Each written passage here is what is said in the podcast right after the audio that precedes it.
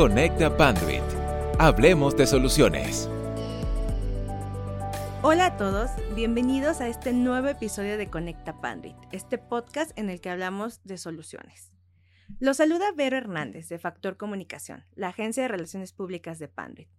En esta ocasión vamos a platicar de un tema súper interesante e importante para todos los negocios en la actualidad, que es el panorama actual y el futuro de los centros de datos para Latinoamérica.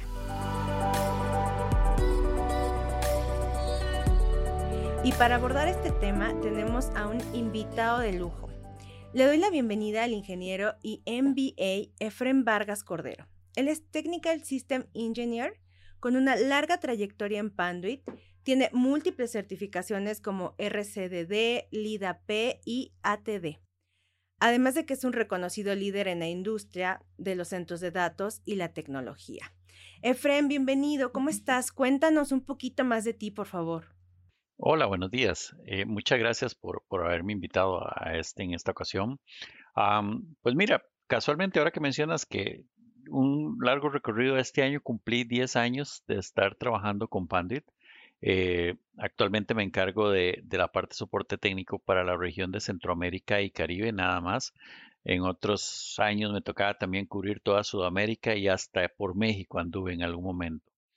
Eh, mira, 10 años con Pandit, pero yo te podría decir que más o menos desde el 2004 me empecé a involucrar en el tema de la tecnología eh, desde el punto de vista de telecomunicaciones. Como tú mencionaste, soy ingeniero eléctrico. Empecé trabajando en, potencia con UPS, aires acondicionados, etcétera. Después me moví a telecomunicaciones y bueno, desde el 2003, 2002 en realidad, estoy inmerso en ese mundo. Eh, por ahí del 2008 no se me va a olvidar, fue la primera vez que me tocó enfrentarme a un diseño de un data center ya grande, serio, importante, no un cuarto de telecomunicaciones que decían que era un data center. Y pues bueno, ya han pasado muchos años y, algo ya me han golpeado las experiencias y he aprendido al respecto.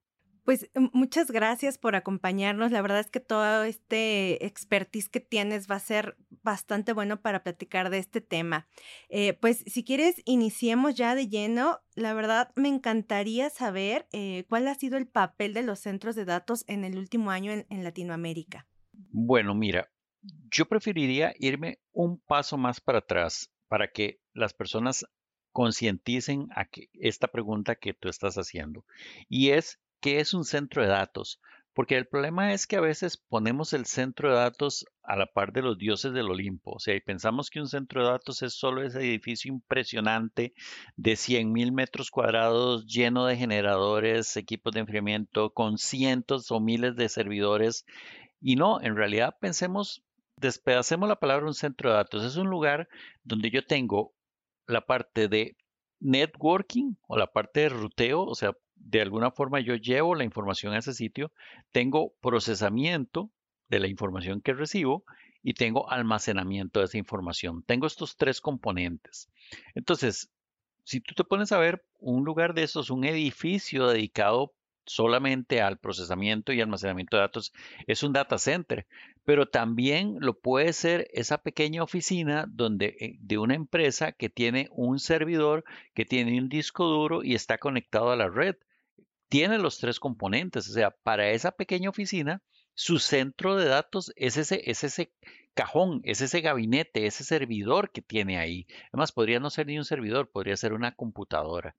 Entonces, cuando sacamos la palabra centro de datos del Olimpo y la traemos más a nuestro día a día, podemos entender la importancia de los centros de datos para todos, no solo para las grandes empresas, no solo para los famosos Google, Amazon, Apple, Microsoft y Facebook, sino para la persona que se puso un restaurante y en este en, y, y, a raíz de la pandemia del año pasado de este año empezó a tomar pedidos en línea y tenía que tener almacenado eso, tuvo que usar alguna plataforma para hacerlo. Entonces, nos permite tener una perspectiva más amplia de, esto, de, hasta dónde ha calado la tecnología en, en nosotros. Entonces, ¿cuál ha sido el papel? Bueno, el papel ha sido, yo lo resumo muy sencillo, permitió que el mundo siguiera a pesar de estar todos aislados, a pesar de estar todos castigados en la casa, el mundo siguió en muchas formas. permitió que nuestros niños siguieran estudiando, permitió que varios pequeños negocios pudieran vender en línea, permitió que las cadenas de supermercados pudieran suministrar los productos en nuestros hogares sin tener que ir al supermercado a hacer las compras. Entonces, básicamente el mundo siguió con mucho orgullo producto de los centros de datos grandes, pequeños, medianos, los Edge, los Hyperscales, los Colo Data Centers, el nombre que quieras ponerle. Pero ese ha sido el papel que ha tenido. Ha permitido la, continuidad de la vida normal hasta cierto punto como lo hacemos. Es, es, lo que creo, es como me gusta presentar cuál es la importancia de los centros de datos en, en el último año, que ha sido más fuerte el impacto, pero esto, esto es lo que realmente ha venido haciendo la tecnología desde hace muchos años, permitir la continuidad del mundo. Wow, qué interesante, realmente eh, bastante valioso saber eh, este comparativo de los centros de datos, ¿no? Eh, desde los grandes hasta estos pequeños cuartos que mencionas tú. Esto abre un poquito más el, panorama. Y, y, bueno, muy alineado a esto, me gustaría preguntarte desde tu perspectiva, ¿cuál es el panorama actual del mercado de los centros de datos en la región? ¿Dónde estamos parados? Ok, pensando como Latinoamérica, me imagino. Claro. O sea, pensándolo como Latinoamérica, un total, un todo. Miras que es interesante. Es un buen lugar para estar en este momento, porque si tú ves, obviamente el boom de los centros de datos, de los hyperscales o de los multitenant data centers, empezó en Estados Unidos, rápidamente se movió a Europa, lo que yo llamaba las conquistas, salieron de Estados Unidos, conquistaron Europa, de ahí se pasaron a Asia, este, y ya están, el siguiente a conquistar es Latinoamérica. Entonces, hoy por hoy, Latinoamérica es un hervidero de estas grandes empresas que ocupan estos data centers gigantescos para sus negocios, pero también de empresas que lo que están es corriendo a construir data centers o infraestructuras de data centers para vendérselos a estos grandes eh, clientes que requieren infraestructura. Entonces tenemos un mix de personas corriendo para crear data centers, para vendérselos a estas grandes empresas, estas grandes empresas también viniendo a establecer sus propios data centers en la región a, a raíz de que no hay alguien que les pueda vender, porque lo que había hasta el momento eran pequeños data centers que no cumplen con los requerimientos que ellos tienen por otro lado, están empresas que están surgiendo en la región y que también requieren esto. Entonces, algunas de ellas optan por irse a alojar en el data center de, un tercero que ya tiene ese know-how. Otras optan por este, ¿cómo se llama? Por construir sus propios data centers. Entonces, es un hervidero, como decimos nosotros. Es, ese es el lugar para estar en este momento, para los que estamos en este negocio, para los fondos de inversión. Muchos fondos de inversión han surgido en la región dedicados a capturar capital para invertir en centros de datos existentes o a generar. Igualmente, hay fondos de inversión eh, norteamericanos que están o comprando esos fondos de inversión locales o buscando cómo invertir localmente. Entonces, hay mucho movimiento, hay muchísimo movimiento. Este, es importante notar esto. Es un mercado que no voy a decir que se satura muy rápido, pero llega el punto en el cual sí se satura. Entonces, sí, ahorita es el momento, es el momento bonito, todo el mundo está diciendo, tengo esto, ¿cómo lo hago más grande? ¿Cómo lo hago más eficiente? ¿Cómo crezco más? Eh, y creo que nos mantenemos así por lo menos unos 5 o 6 años antes de que la conquista ya se mueva de Latinoamérica al que queda, que es África. Perfecto. Oye, eh, y en este sentido, bueno, hablando justamente de, que ahora tenemos esta conquista aquí en Latinoamérica, me imagino que hay muchos retos y necesidades, ¿no? Em, ¿qué, retos y necesidades precisamente enfrenta el mercado latinoamericano en este sector? Bueno, hay varios tipos. Eh, hay, hay, muchos lugares que son interesantes para hacer inversión, para crear data centers, pero como siempre, hay, problemas de burocracia, hay problemas de tramitología, de exceso de trámites.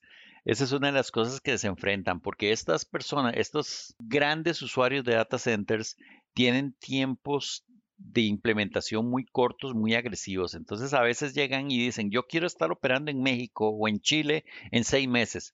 Y se dan cuenta que solo la tramitología puede llevar dos años. Entonces, ahí es donde empiezan el tipo de problemas de que será que me voy, no me voy y, y frenan un poco la inversión. Otro problema que se encuentran es a nivel de, o sea, son clientes que van a llegar a establecerse y que tienen consumos eléctricos tan elevados que muchos operadores, eh, muchas empresas de proveedores de servicios eléctricos no saben cómo manejar esos volúmenes. los procedimientos que tienen no son pensados en esta clase de consumidores. Entonces, vienen, se hacen, se presentan los estudios de prefactibilidad, lo que sea, y estas empresas no saben qué hacer con eso. Dicen, no, no, pero, no, no, ¿cómo, es que es tan grande? No entiendo, o sea, no, no saben cómo manejarlo. Entonces, a nivel de esto también se ocupa un, poco más de madurez, se ocupa un poco más de apertura de visión en términos de, bueno, esta gente viene y viene a jugar en grande. Entonces, muchas de las redes, muchos de los lugares donde es conveniente ubicarlos, no tienen esa capacidad de suplir esa energía eléctrica y cuando se dice, bueno, está bien, yo pago para que me dé las líneas de transmisión necesarias lo que sea, ok, perfecto, pero es un proyecto a tres años. No, yo no tengo tres años, ya en tres años todo esto ha pasado, se ha acabado. Ese es otro, otro reto importante, ¿verdad? Y finalmente está el tema, bueno, no finalmente, primero está también el tema del acceso al ancho de banda.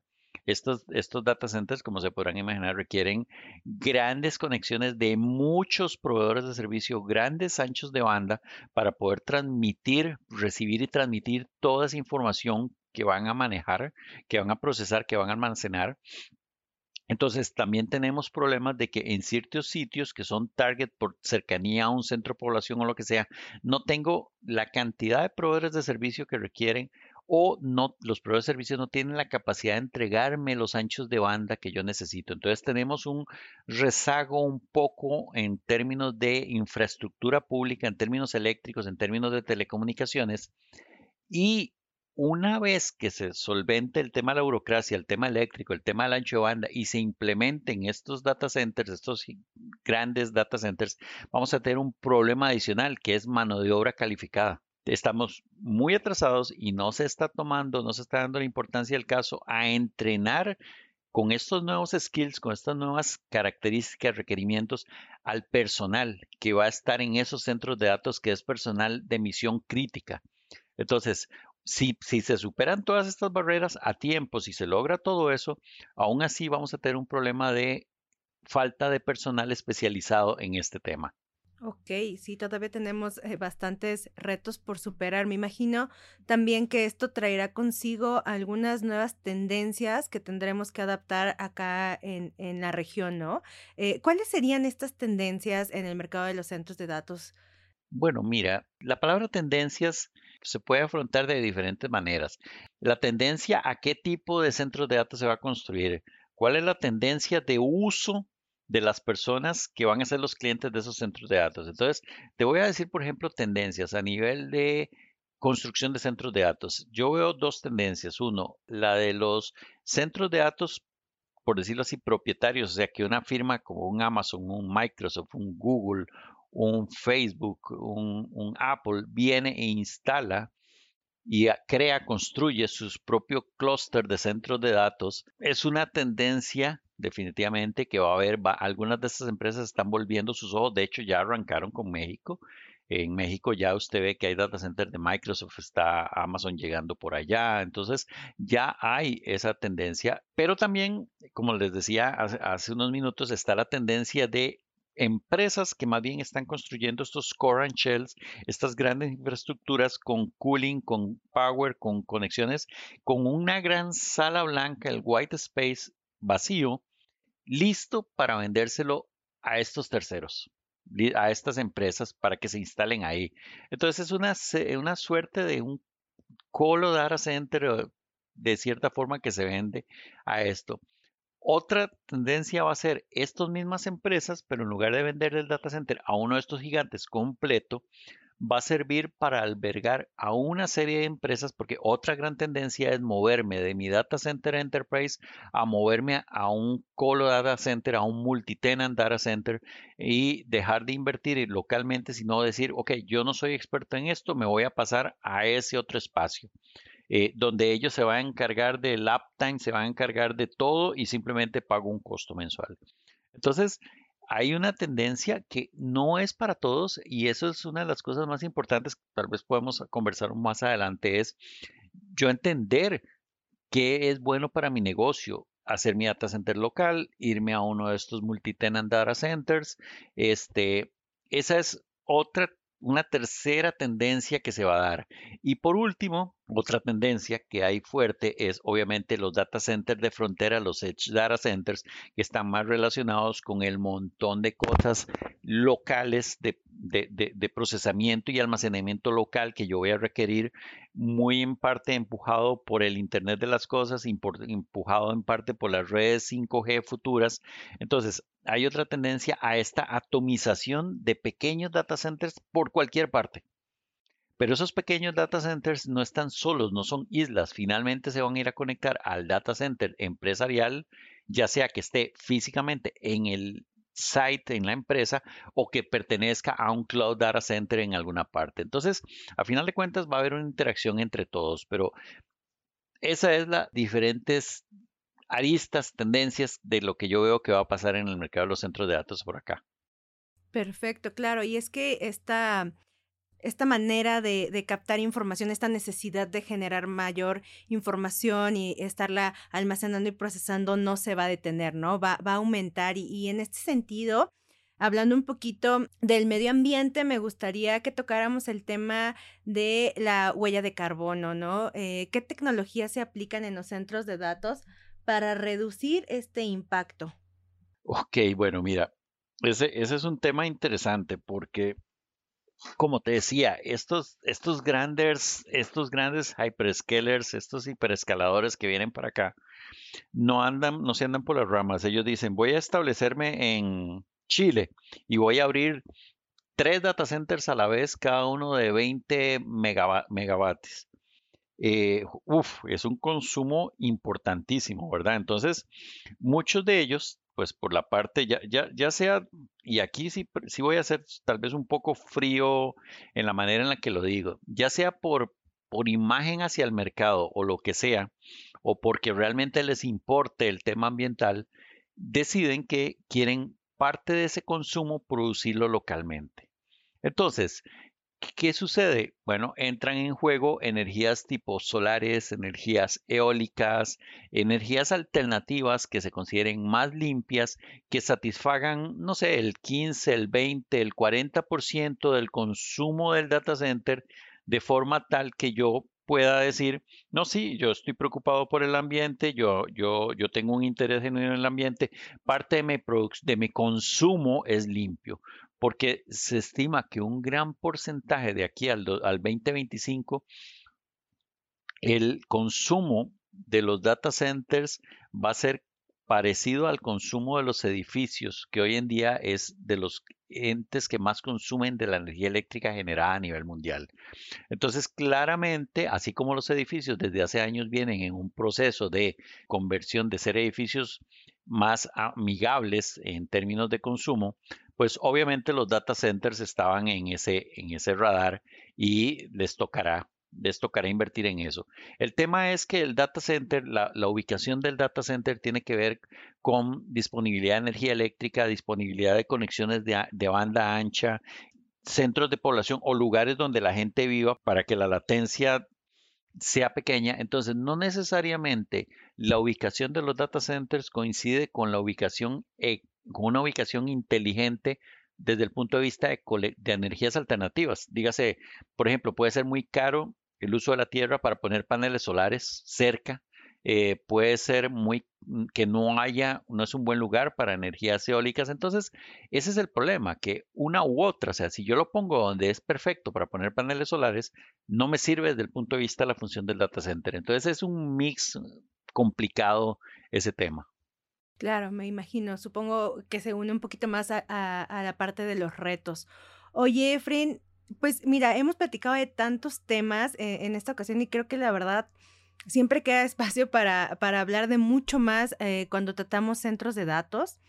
Y en este sentido, me gustaría saber cuál es el papel de los fabricantes como Panduit para dar solución a los retos del mercado y alinearse a estas tendencias, a estos retos que se enfrentan ¿Qué nos puedes decir al respecto? Pues mira, sí, efectivamente, aquí es importante cualquier tipo de empresa y cualquier tipo de centro de datos es un mix de un montón de disciplinas. O sea, si hay un lugar en donde todas las disciplinas de la ingeniería interactúan en un espacio súper reducido, son los centros de datos. cualquier cambio que, haga en la parte eléctrica tiene un impacto en la parte mecánica, puede tener un impacto en la parte de telecomunicaciones, eh, tiene que cambiarse algo en la parte estructural, en la parte de BMS, o sea, todo interactúa muy junto. Entonces, sí, efectivamente, los grandes consumidores y los grandes proveedores de centros de datos dependen mucho de nuestra innovación como fabricantes. Nosotros como fabricantes necesitamos estar con ser los, los guías, ser los expertos en nuestra área específica, así sea una pequeña área de todo lo que implica un data center, pero necesitamos ser la punta de lanza, necesitamos ser los líderes, buscar formas de hacer las cosas que se requieren, ya sea de hacer las mismas cosas más eficientes o hacer cosas de las cosas de otra manera que ayude a mejorar el impacto. El impacto de muchas formas. Por ejemplo, Pandu se preocupa mucho por el eficientizar los tiempos de instalación. ¿Por qué? Porque yo tengo, cuando yo tengo un data center y yo tengo un montón de clientes, un, el, data center tiene sus vendedores y llega y consigue un cliente nuevo, pero ese cliente nuevo necesita echar a andar 50 gabinetes nuevos llenos de servidores en una semana. Entonces, el, el dueño de ese data center necesita poder implementar todo lo relativo con la parte eléctrica, enfriamiento y telecomunicaciones en ese tiempo o pierde el negocio. Ahora bien, el que tiene los 50 gabinetes que quiere meter ahí no los quiere meter en una semana por molestar, lo está haciendo porque de esa forma puede hacerle frente a un pico, por ejemplo, por un Black Friday, puede hacerle pico a una temporada navideña y necesita eso en, el tiempo. De nada le sirve decirle, sí, se lo tengo listo para febrero porque ya en febrero pasó el pico y no lo ocupa. Entonces, nosotros los fabricantes, en, por ejemplo, como Panduit, el hecho de estar pensando cómo diseñamos nuestros productos para que sean fáciles de instalar, para que sean amigables, de, que la instalación sea sencilla, que no requiera mayores herramientas, que, que no requiera un personal estratosféricamente entrenado, que nuestra cadena de abastecimiento esté bien estructurada de forma que los materiales estén disponibles y no sea que, sí, mira, si lo tuviera te lo puedo entregar en dos semanas, pero como no lo, lo tengo que mandar a hacer, duró cuatro meses. No, no tenemos cuatro meses. Entonces, o desarrollar nuevas maneras de hacer lo mismo.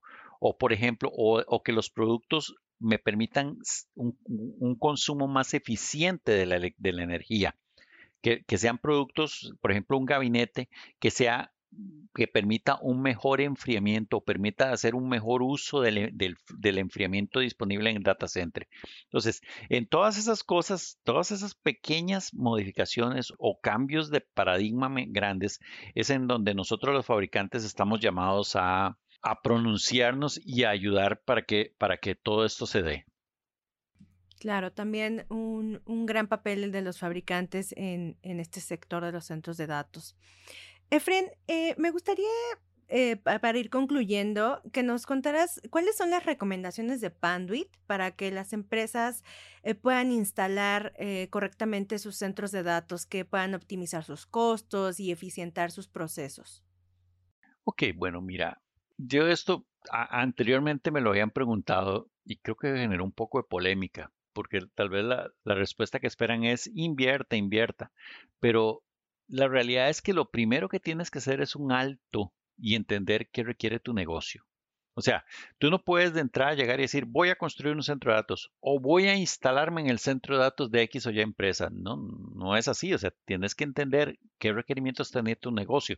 Tienes que entender bien cuáles son los requerimientos de IT de tu negocio cuál es la capacidad de procesamiento que ocupas. Si ese procesamiento tiene que ser local por temas de latencia o puede ser un procesamiento que se guarde remotamente, que se dé remotamente. Este, cuáles son tus predicciones, eh, tus proyecciones, perdón, de crecimiento. O sea, una vez que tú entiendes eso, entonces tú tienes un portafolio muy grande, desde Edge Data Centers, Enterprise Data Centers, Multi-Tenant Data Centers, Hyperscale Data Centers. Tú vas a poder decir, ok, bueno, parte de mi operación, bueno, yo definitivamente voy a tener que tener 4, 5, 6, 7 data centers Edge porque ocupo cierta cantidad de procesamiento local y almacenamiento, pero esos data centers Edge se van a conectar a un data center Enterprise que voy a tener en mis instalaciones y ese data center enterprise va a tener un backup en un data center de un colo, en un multi-tenant data center, por aquello de que si me falla, tener el otro. Entonces, una vez que yo entiendo qué hoy, qué hago, cómo, cómo consigo yo, yo, a final de cuentas, yo no tengo un data center porque es la moda y quiero tener un data center. Yo lo tengo porque es un requisito de mi negocio poder tener, poder seguir operando y para eso ocupo el data center. El data center no es un, no es un fin, es un objetivo, es, es un medio que me permite a mí continuidad en los negocios.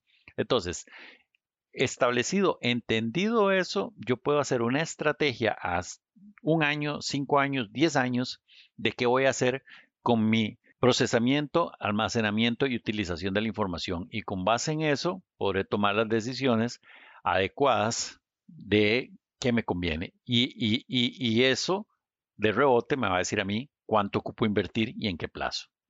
Muchas gracias, Efren. Oye, pues eh, ¿Hay algo más que quisieras eh, comentarnos antes de, despedir este podcast? Para nosotros ha sido maravilloso tenerte aquí. Eh, debemos, sí o sí, tener otra sesión para platicar de más temas, pero no sé si, si para finalizar quieras comentarnos algo más. Mira, tal vez reforzarles de que no sucumban a las modas, no sucumban a los nombres bonitos, a los nombres pintorescos que le ponen a todo esto. Entiende bien tu operación. Puede ser que mi operación sea tomar pedidos en línea, pero yo sigo siendo la señora con la cocina en la casa que hago almuerzos para el edificio de oficinas que está al frente y les hago almuerzos a todas las personas y mi necesidad es que puedan poner esos pedidos en línea porque ya nadie llama por teléfono para ni nadie me va a marcar en un menú, en un papelito lo que quieren.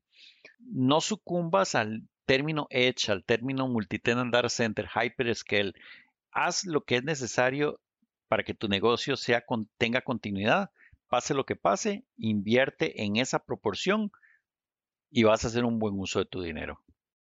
Efren, quiero reiterar el agradecimiento de habernos acompañado a esta sesión, eh, de haber compartido con nosotros tus conocimientos. Sin duda alguna, debemos hacer una segunda sesión para ampliar el tema. Hay mucho que, platicar. Muchísimas gracias por estar con nosotros. No, más bien, muchas gracias por la oportunidad. me, encantaron las preguntas, creo que muy bien pensadas. Y pues aquí vamos a estar a la orden. Cuando gusten, estoy listo para que conversemos. Muchas gracias a todos por acompañarnos en este episodio. Nos escuchamos pronto.